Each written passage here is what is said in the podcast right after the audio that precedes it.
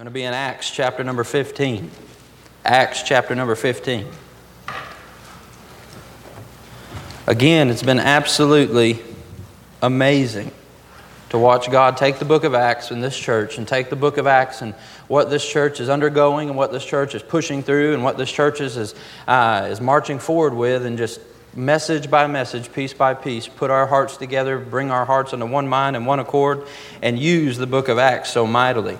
As Father's Day was approaching, as Father's Day was rolling around many weeks ago, I said, Do, do, do I pause the book of Acts, Lord, and maybe go find and dig out a Father's Day message, or do I do this, or do I do this? This is my first time doing this, Lord. I've never preached a Father's Day before. You tell me what to do. And he said, Well, you're, you're in the book of Acts. I haven't told you to leave the book of Acts. So we're going to be in Acts chapter number 15. We were in Acts 14 last week. By way of review, we looked at the beginning of the mission work of Paul and Barnabas. We saw Paul and Barnabas take off on that first mission trip, that separate work God had them called to. And we know that God said, Go, and they went, and they began to stir some dust up, didn't they? And they began to go and they began to preach under power and, uh, and might of the Holy Ghost and be able to sow that seed that was being sown. And the Holy Ghost worked, and the Holy Ghost did something great. And we know that God's men suffered persecution because of that. They were, they were kicked out, they were thrown out of the coast of that city. But we know that when all the dust settled, that those men had joy and that those believers had joy. Why? Because they had the Holy Spirit of God and they had Him when they went into the city and they knew He was still there when they came out of the city. And we saw these men begin to walk on and begin to do uh, more works and more things. And uh, this morning we're going to zoom in on just another example, just another time when God is doing something, but many of us don't have the willingness to just simply stay out of the way and let Him do it. This morning, let's stand in Acts chapter number 15. We're going to begin reading in verse number 6. Acts chapter number 15, we're going to begin reading in verse number 6. And the apostles and elders came together for to consider this matter. And when there had been much disputing, you see there's an argument taking place, Peter rose up and said unto them, Men and brethren, ye know that how a good while ago God made choice among us that the Gentiles by my mouth should hear the word of the gospel and believe. And God, which knoweth the hearts, bear them witness, giving them the Holy Ghost, even as He did unto us. This is not our text verse this morning, but I want the church to read verse 9 because it's needed in 2020. And put no difference between us and them as. I messed that one up. Verse number nine, let's try it again. And put no difference between us and them, purifying their hearts by faith. If there's ever a verse we need to hear in 2020, it's that one. And put no difference between us and them, purifying their hearts by faith. All things are equal at the foot of the cross. Amen. All ground is level. Verse number 10, this is our text verse. Now, therefore, why tempt ye God to put a yoke upon the neck of the disciples, which neither are fathers? Nor we were able to bear. This morning, I want to preach on this thought what daddy couldn't carry.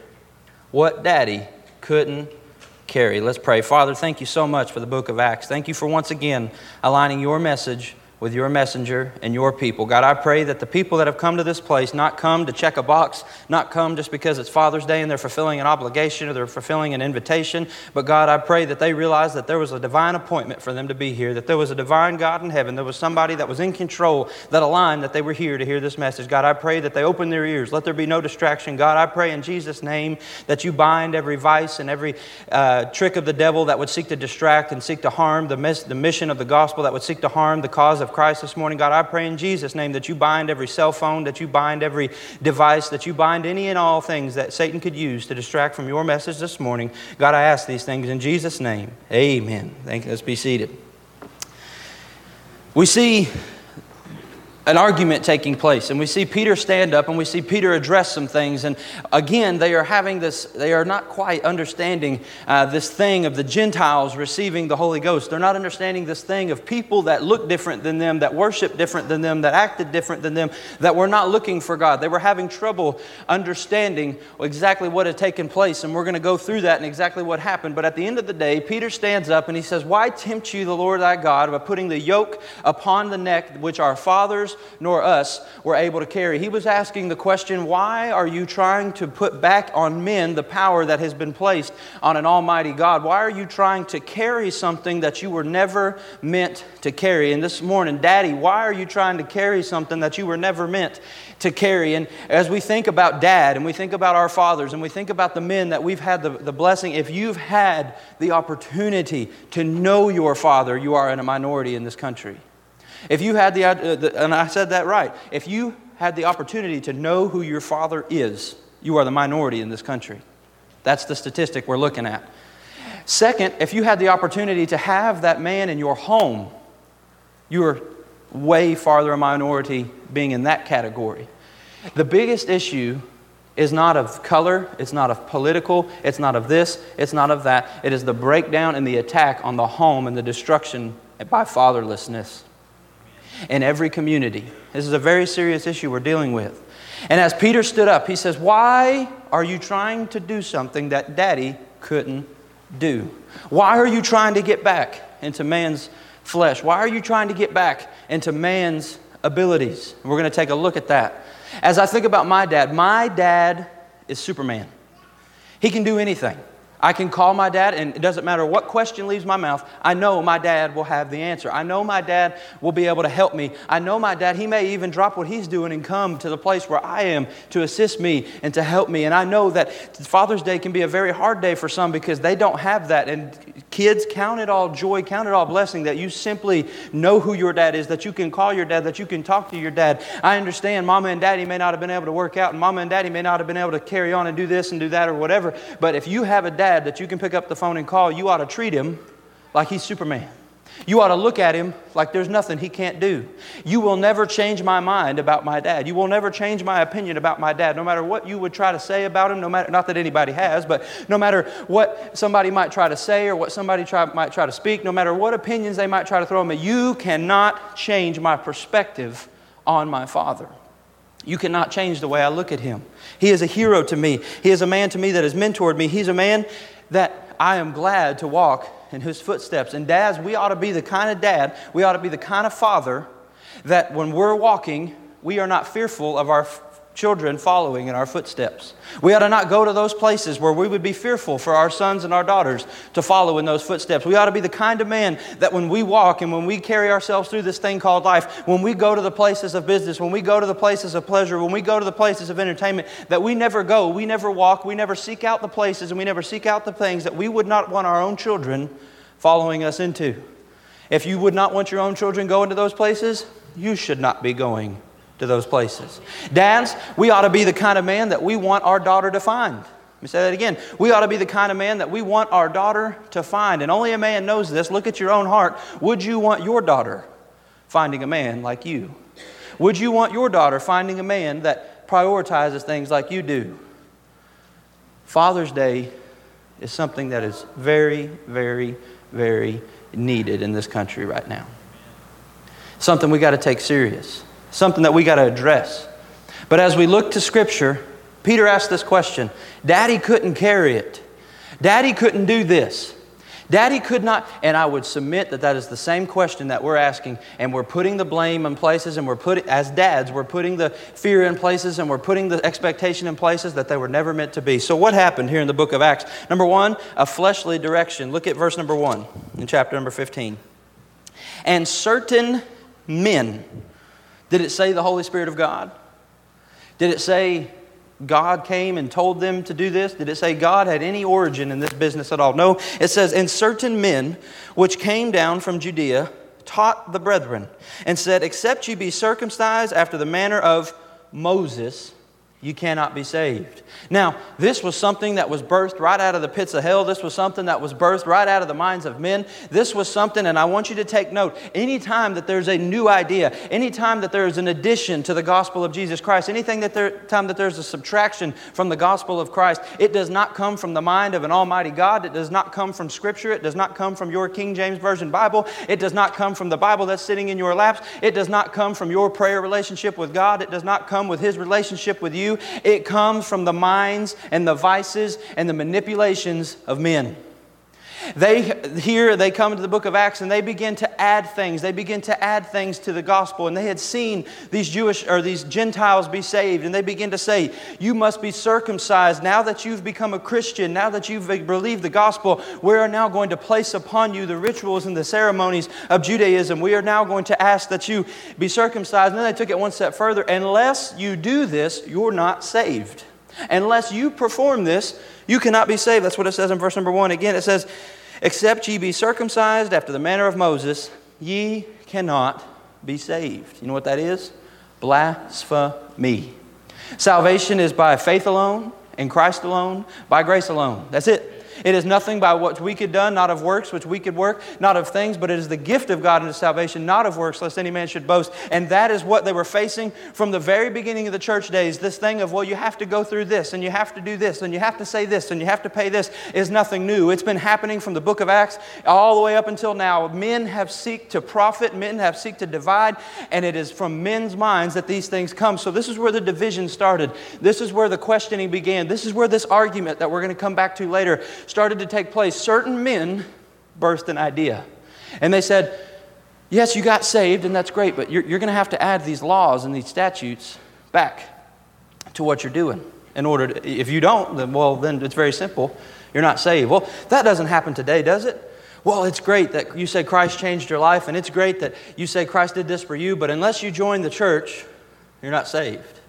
No, no, no. There's nowhere in your Bible. Uh, it's great what Christ did in your heart. It's great, but, but unless you go dunk yourself in that baptismal, you're, you're not going to heaven. No, no, no. Did the thief on the cross have to go get baptized?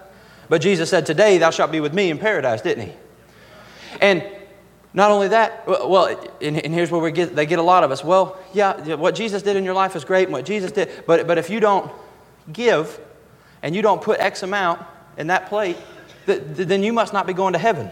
You start to see the argument that was taking place here. It is the age old debate of religious versus relationship, of works versus faith, of action versus inaction and faith alone. This is what's taking place. This is the argument. And I want you to understand that. I want you to understand what Peter was standing up against, what Peter was standing up to squash, is they were simply saying that the works of Moses, the works of the law, were necessary to be added to the faith in order for somebody to go to heaven. That is false. That is a lie. That is still going on and even Baptist church, we've got Calvinism in Baptist churches now. We've got things that are completely and totally that were squashed, that were openly denounced as blaspheme, taking place in our pews today. But it's a, a fleshly origin, a fleshly direction. Next, a furious dissension. What happened when the preacher boys heard about it?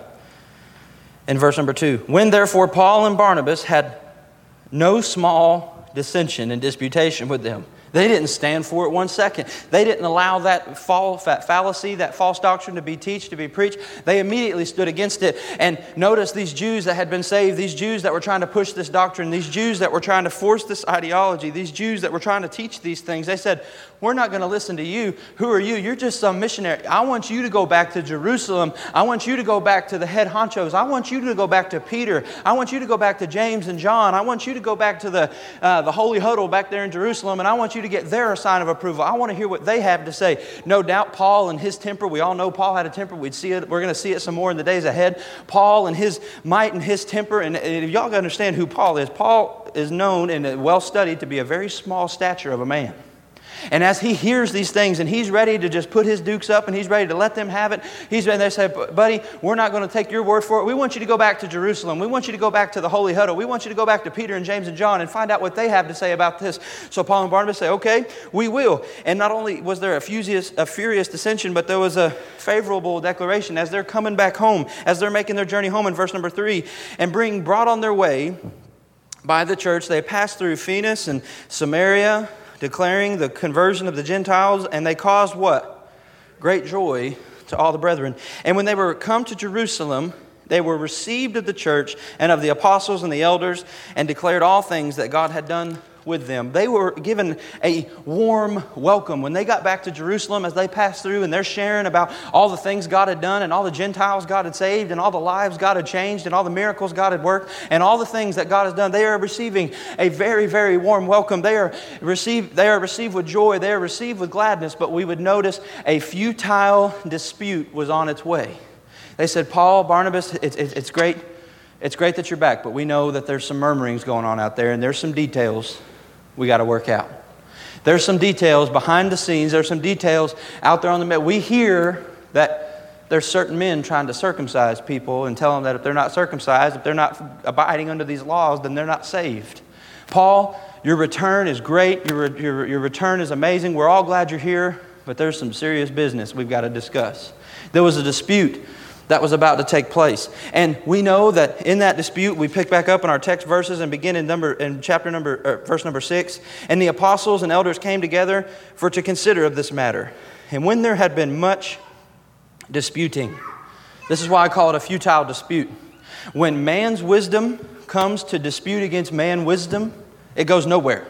When man's ideas and man's ideas come together and they try to pick out the best man's idea, it goes nowhere. And what we finally realize and what they finally realized there in that place, what Peter finally realized is if you are there seeking the knowledge and the wisdom of man, if you are there following and searching for the wisdom of a human being, if you are there trying to get the answer out of a group of men, out of a committee of men, out of a circle of brethren, you will go nowhere.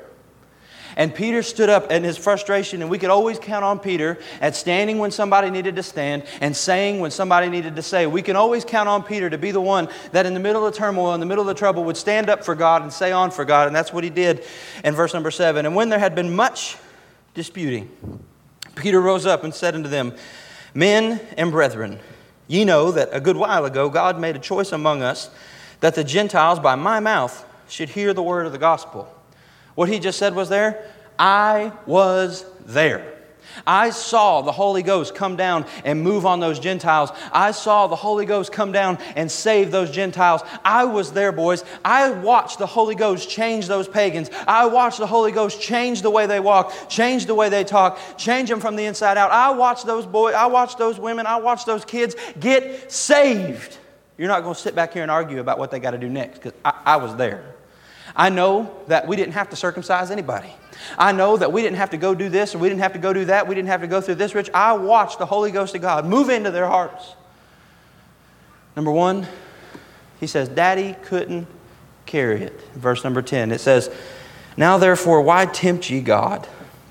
Oh, church, why tempt ye God to put a yoke upon the neck of the disciples, which neither our fathers nor we were able to bear. Some of you may not know what a yoke is. How many of you have ever seen an old Western movie and you see them cattle, you see them ox, you see them mules, and they're pulling that plow or they're pulling that chariot, and they've got that uh, wood beam going across their necks, and it goes right across the back of their necks, and on each end of it, they would attach the harness, attach the rope, and that's what they would pull against. It would dis- distribute the, the pressure and the load of the weight that they were pulling, the weight that they were carrying. If they just tied a rope around the neck, they would choke themselves, or if they tied a rope around the waist of the animal, it would cut off the circulation. They had to distribute that load. They had to distribute that weight. They had to make it in such a way that they could bear it for a certain amount of time. They had to make it in such a way that they could carry it for a certain, a certain amount of time. And it's so amazing how Peter uses this yoke here and how he talks about how why are you trying to tempt the Lord thy God by asking your fathers, by asking their fathers, by asking these people to carry something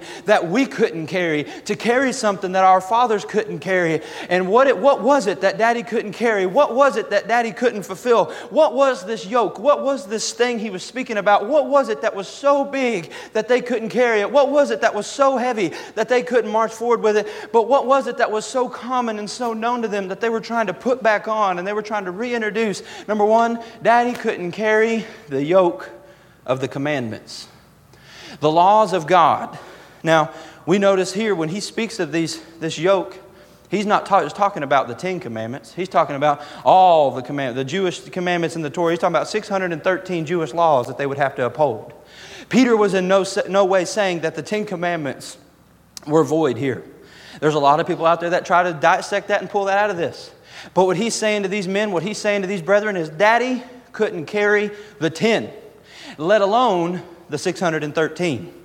You and me, boys, you and me, brethren, we are not worthy of being able to pass the test of the Ten Commandments. What are the Ten Commandments? Could you, as a father, could you tell your kids what the Ten Commandments are? As a son, could you tell your lost father what the Ten Commandments are? As a dad, as a Christian dad in the home, can you look at your babies? Can you look at your sons? Can you look at your daughters and say, hey, there's a yoke that God called us to carry, that God called the people of Israel to carry, and it was called the law of God. It was called the Ten Commandments. And here's what they are Thou shalt have no other gods before me. Thou shalt not make unto thyself any graven image. And you'd go down the list and you'd begin to name these. And no doubt Peter did. No doubt Peter said, We couldn't even prevent ourselves from worshiping idols. We couldn't even our, prevent ourselves from worshiping a golden cow in the wilderness outside of the promised land. We couldn't even pre- prevent ourselves from creating graven images and making statues out of that Egyptian gold. We couldn't even prevent ourselves from doubting his presence and doubting his power at the, at the Red Sea. We could, our fathers couldn't carry that law.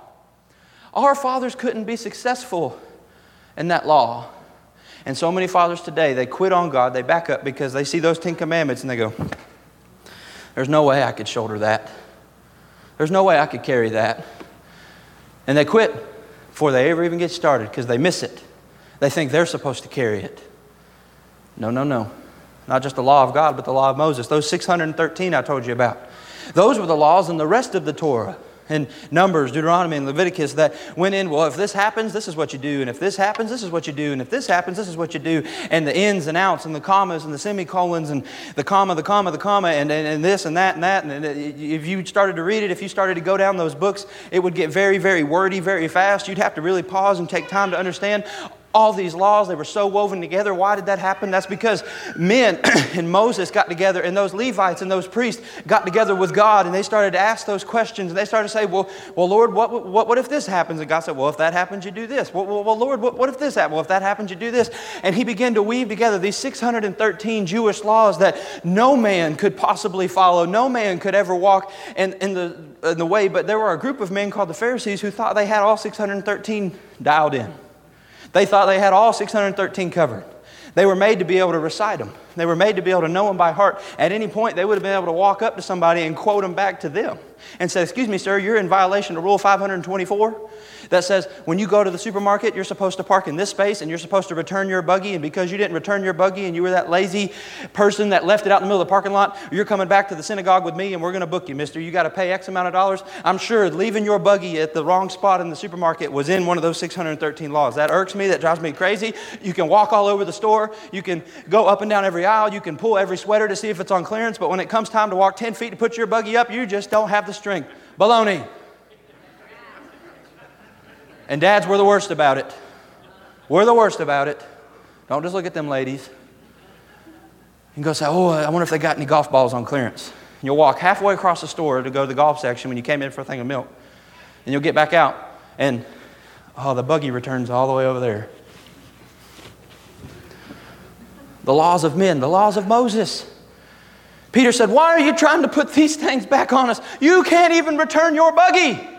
How are you going to tell these people that they got to be circumcised? How are you going to tell these people that they got to cross this I and dot this T? Yes, I know I said that backwards. They had it backwards too. And how are you going to tell these people that they got to do this and they got to do that? You can't even follow them. You couldn't even carry it. Your dad couldn't carry it. His granddad couldn't carry it. These are laws that were made to show us our sin. These were laws that were made to show us that this burden is too big for us to bear. These were laws that no daddy could ever carry. No daddy that could ever fulfill. But here's what happens Satan gets in and he says, See, you'll never be worthy of them Ten Commandments. Why try? You'll never be able to fulfill those 613 laws. Why? Well, we don't abide by those 613 laws in the church today, do we? Are you married? You, yeah? There's more than 613. Right there. Right there. You know what I'm talking about, Dad. Well, there's no way we could possibly live up to that. You're right. You're right. Not just the laws of Moses, but the laws of peers. Now, these laws aren't written down anywhere. These laws change every day. But what Peter was saying to those boys is the only reason you're doing this, The only reason you're trying to put these standards and put these limitations on these beliefs, the only reason you think this is a good idea, the only reason you're trying to teach this is because you care about what he thinks and you care about what he thinks and you're watching what he's a doing and you're watching what he's a doing and you're watching what all these men are doing and you see what makes them happy. You see the talking points that get them to say amen. You see the talking points that get them riled up and excited. And the only reason you're doing any of this is for the praise of men. It's for the laws of the peers and you think the only reason you want to check this box, the only reason you want to wear a tie is because he wears a tie. The only reason you want to sing is because she wants to sing. The only reason you want to serve God is because this is something that is too big for you to carry. When you're doing things for any other than God Almighty, it's going to fail you. It's going to fail you. When you try to live yourself in such a way, because He is, what happens when He fails? When you try to walk in such a way and dress in such a way because He is, what happens when He fails? Peter's looking at them men straight in their God given eyeballs, saying, Are you kidding me? Moses couldn't do it. Moses couldn't do it. He failed God numerous times. Abraham could, Joshua couldn't do it. Joseph couldn't do it. All these men of old, all these men that have more spirituality and their pinky nail than we have in our whole body, they couldn't do it. Who do you think you are? That's what Peter was saying. Dad, you were never meant to carry that. You were never meant to be the one that would fulfill the law. You were never meant to be the one that would fulfill all those 613 statutes and limitations. You were never been, been the one that to impress your peers. You were never to be the one that got the attention. That's why you can't carry it. Number one, God, Daddy couldn't carry the commandments. Number two, Daddy couldn't carry the commitments. Now, this is where laws kind of pass off the scene. Peter looks at him and says, The yoke that neither our fathers nor us were able to bear. These commitments. You see, Judaism had reached a point where it was just a paternal tradition, where there was no presence of God anymore, there was no blessing of the Father anymore. There was 400 years of silence where he did not speak to those Jews until he came to John the Baptist and Mary and said, Jesus is on his way. Judaism in, in, Peter's text had reached the point where they had totally and completely walked away from God their Father. And they were completely and totally dependent on the Jewish men and what they said and what they were going to do. And you see that the only way for a young man to become a Jew was if his daddy told him to. The only way for a young boy to become a Jew was if his daddy said, You are going to the synagogue and you are going to have a bar mitzvah and you are going to do this and you are going to wear your little funny hat and you're going to do it. And Junior, get your tail back over here in the synagogue and you are going to do this because I said so. We in danger of that in the Baptist church? You're going to put that tie on, you're going to lace them shoes up, you're going to sit on that front row, and you're going to sit your tail down, you're going to listen to that preacher. You better not fall asleep, you better not pass out, you better not be on your phone, and I want you to do this, son, because I said so. Not he said so, not because the Bible says so, because I said so. It's what the Jews had turned into, it's what the Jewish religion a culture, a people God had called out to be beautiful. God had called out to be his sweetheart. God had called out to know him and talk to him and receive him, had now rejected him and crucified him. Why? Because they were all built on daddy trying to carry it.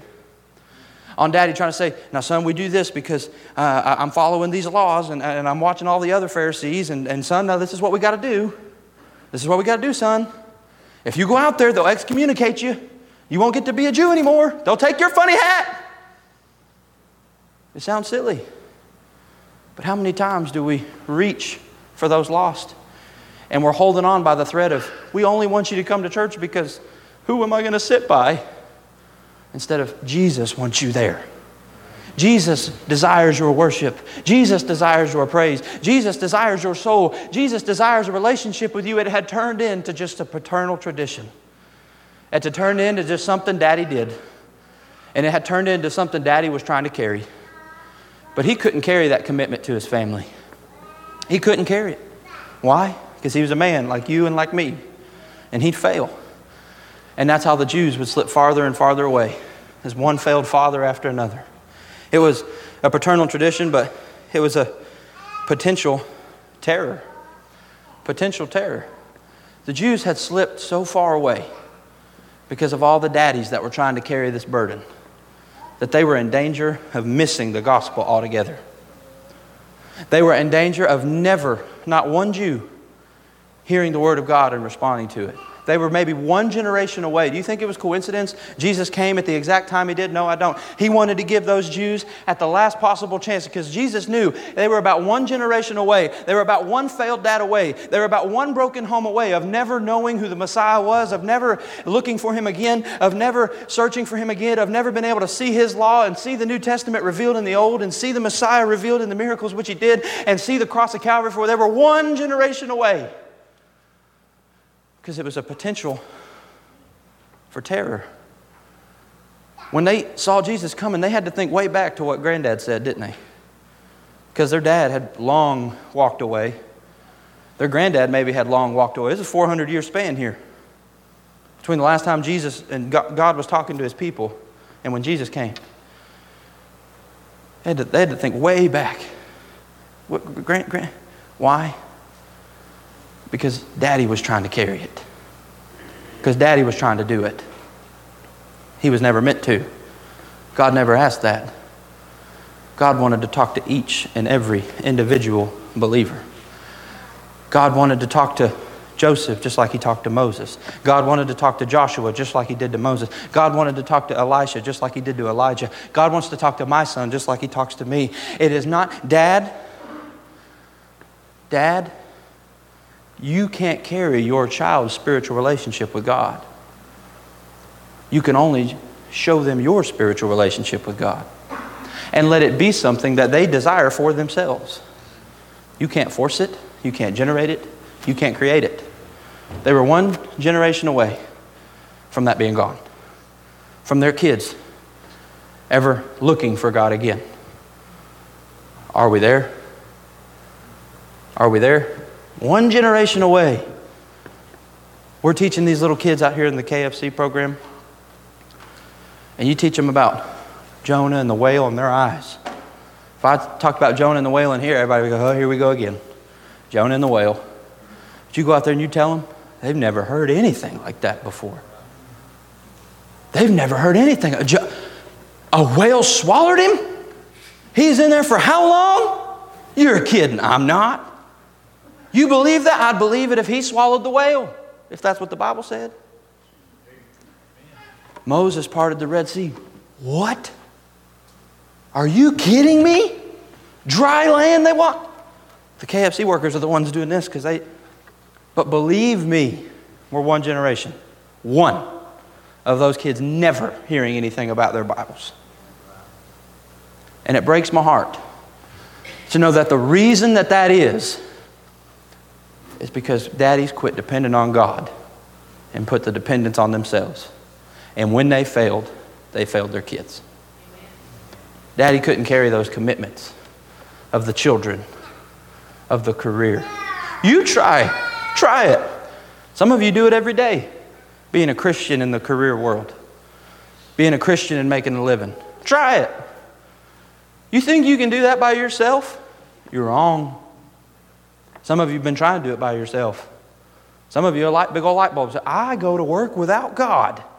No wonder it's so hard. No wonder I, I get tempted to get angry. No wonder I get tempted to get frustrated because I left God at home. I left my Bible at home. I didn't pray before I walked into the building. I tried to fulfill that commitment and carry it all by myself. And God told me to go to work and to provide for my family and to provide for my youngins. And I'm trying my best, but I'm doing it alone. You were never meant to carry that by yourself. You never meant to pick it up and take it. You were never meant to. It's the man's job to provide, absolutely, positively. But God wants to do it with you. The children, the career, those commitments, Daddy couldn't carry them. And now here Paul or Peter saying, "Why are you trying to make all these new believers? Why are you trying to go to these young Christians that just got saved?" And tell them that it's up to them to carry all these things? Why are you trying to go to them and saying that it's up to them to fulfill this law and it's up to them to fulfill that law and it's up to them to make this commitment and it's up Why are you trying to add the things that our dads couldn't carry? We've seen how that road ends. He couldn't carry, daddy couldn't carry the commandments. He couldn't carry the commitments. But lastly, look at verse number 11. But we believe that through the grace of the Lord Jesus Christ, we shall be saved even as they. He couldn't carry the commandments, he couldn't carry the commitments. Why? Because he couldn't carry the cross. There was only one that was commissioned to carry that cross. There was only one whose responsibility, and not just his responsibility, his willingness, his own heart. A lot of people think that Jesus just came down here because God made him or God called him to. No, Jesus said, Those are my people. I love them. He was there at the beginning when they were made. In the beginning was the Word, and the Word was with God, and the Word was God. And he was right there when he formed Adam out of the dust of the ground. He was there when he formed Eve. He loved them. He wanted a relationship with them from the very beginning. And even after they fell in Genesis 3, when God made the promise that he would come, Jesus, I bet, was ready to go right then. He was probably ready to come down, but Jesus, God knew that that was not the plan. God had a plan. There was a promise made. Genesis number three. A promise made. A promise made. He looked at Satan. He said, You might bruise his heel, but he's going to smash your little snake head in. That's my, that's my rendition of the verse. You may bruise his heel. You may put three nails in his body. You may pierce his brow with thorns but he is going to knock you into the bottomless pit, you sorry serpent. There was a promise made to Adam to Eve, the first daddy, the first mama that ever walked this earth. He made a promise and said, There's going to come a law, there's going to come some statutes, there's going to be some peer pressure, there's going to be some things that try to tell you to do this and be this kind of dad and be this kind of dad. But I want to tell you this from the very beginning, from Genesis 3, you are never meant to bear that burden. You may try and try as you may, you will never be able to be perfect. You will never be able to be holy. You will never be a, there is going to become a lamb, there is coming a Messiah, there is coming a Savior Savior that will take every commandment, that will take every commitment, that will take every sin, every stain, every ill thought, every failure, every fault, and nail it to a cross. There was a promise made to that daddy, Adam. Adam, by the sweat of your brow, you're going to do your best. And by Adam, by golly, you do your best. You be the dad that your kids want to grow up to be. You be the husband that your kids want to grow up to be. But there's a load that you're not going to be able to carry, son. Don't worry. I'm sending somebody that's going to carry it. Don't worry, Adam. I'm saying there, there's going to be a load that your grandchildren ain't going to be able to carry, Adam.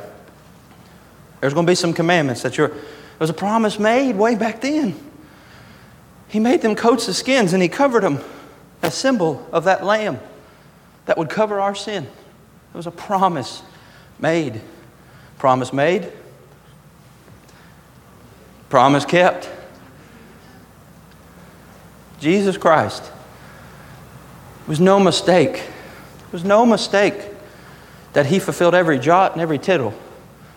You study it out of every one of them 613 laws. Didn't fault with one of them. He fulfilled every one of them 10 commandments. Didn't fail the test one time. Didn't have to look on somebody else's sheet for extra credit. He fulfilled every jot, every tittle of that law. He fulfilled every commandment, every commitment. Not only that, he resisted every temptation. Satan threw everything he had at him. Satan threw every wicked thought, men. Every temptation, every desire to step out, man. Every temptation, every desire to give up, man. Every temptation, every desire to walk away, man. Every temptation, every desire to quit. Go back home to your daddy. Go back home to mama. Jesus, you don't want none of this. Jesus, this is going to be hard. Jesus, they're not going to appreciate it. Jesus, they're not going to want you. Jesus, they're going to ridicule you. Jesus, they're going to murder you. They're going to kill you. They're going to call you bad things. You're not going to have a place to sleep at night. Jesus, this world has nothing for you. Jesus, there's no way you're going to be able to carry this. Just bow to me. I've already got dominion over the world. I've already got the power over this wretched earth. Just bow to me. You can have it your way. You can get out of all this pain. You can get out of all this suffering. And he said, No, I've got a yoke to carry. I've got a child to save. I've got somebody at Anchor of Hope Baptist Church that needs to hear about the love of God. I've got somebody that wants to have a relationship with God. I've got somebody that's tried to carry it all by themselves. I've got somebody that's tried to carry every commandment and every commitment and everything under the, and they've tried to be a good husband and they've tried to be a good dad, but they can't do it. Satan, I've got to carry the cross for him. For him. Did you know if you were the last man standing, Christ would die for you anyway? If If you're the only man left on this earth, you're the only woman left on this earth, he died just for you. He loves you that much. Promise made, promise kept, promise given. For whosoever shall call upon the name of the Lord shall be saved. Miss Joy begins to come, Daddy, you tired of carrying it? What are you talking about? You know what I'm talking about. You're tired of carrying it? You're tired of carrying that sin. You're tired of carrying all them broken commandments. You're, trying to, you're tired of carrying all them broken promises.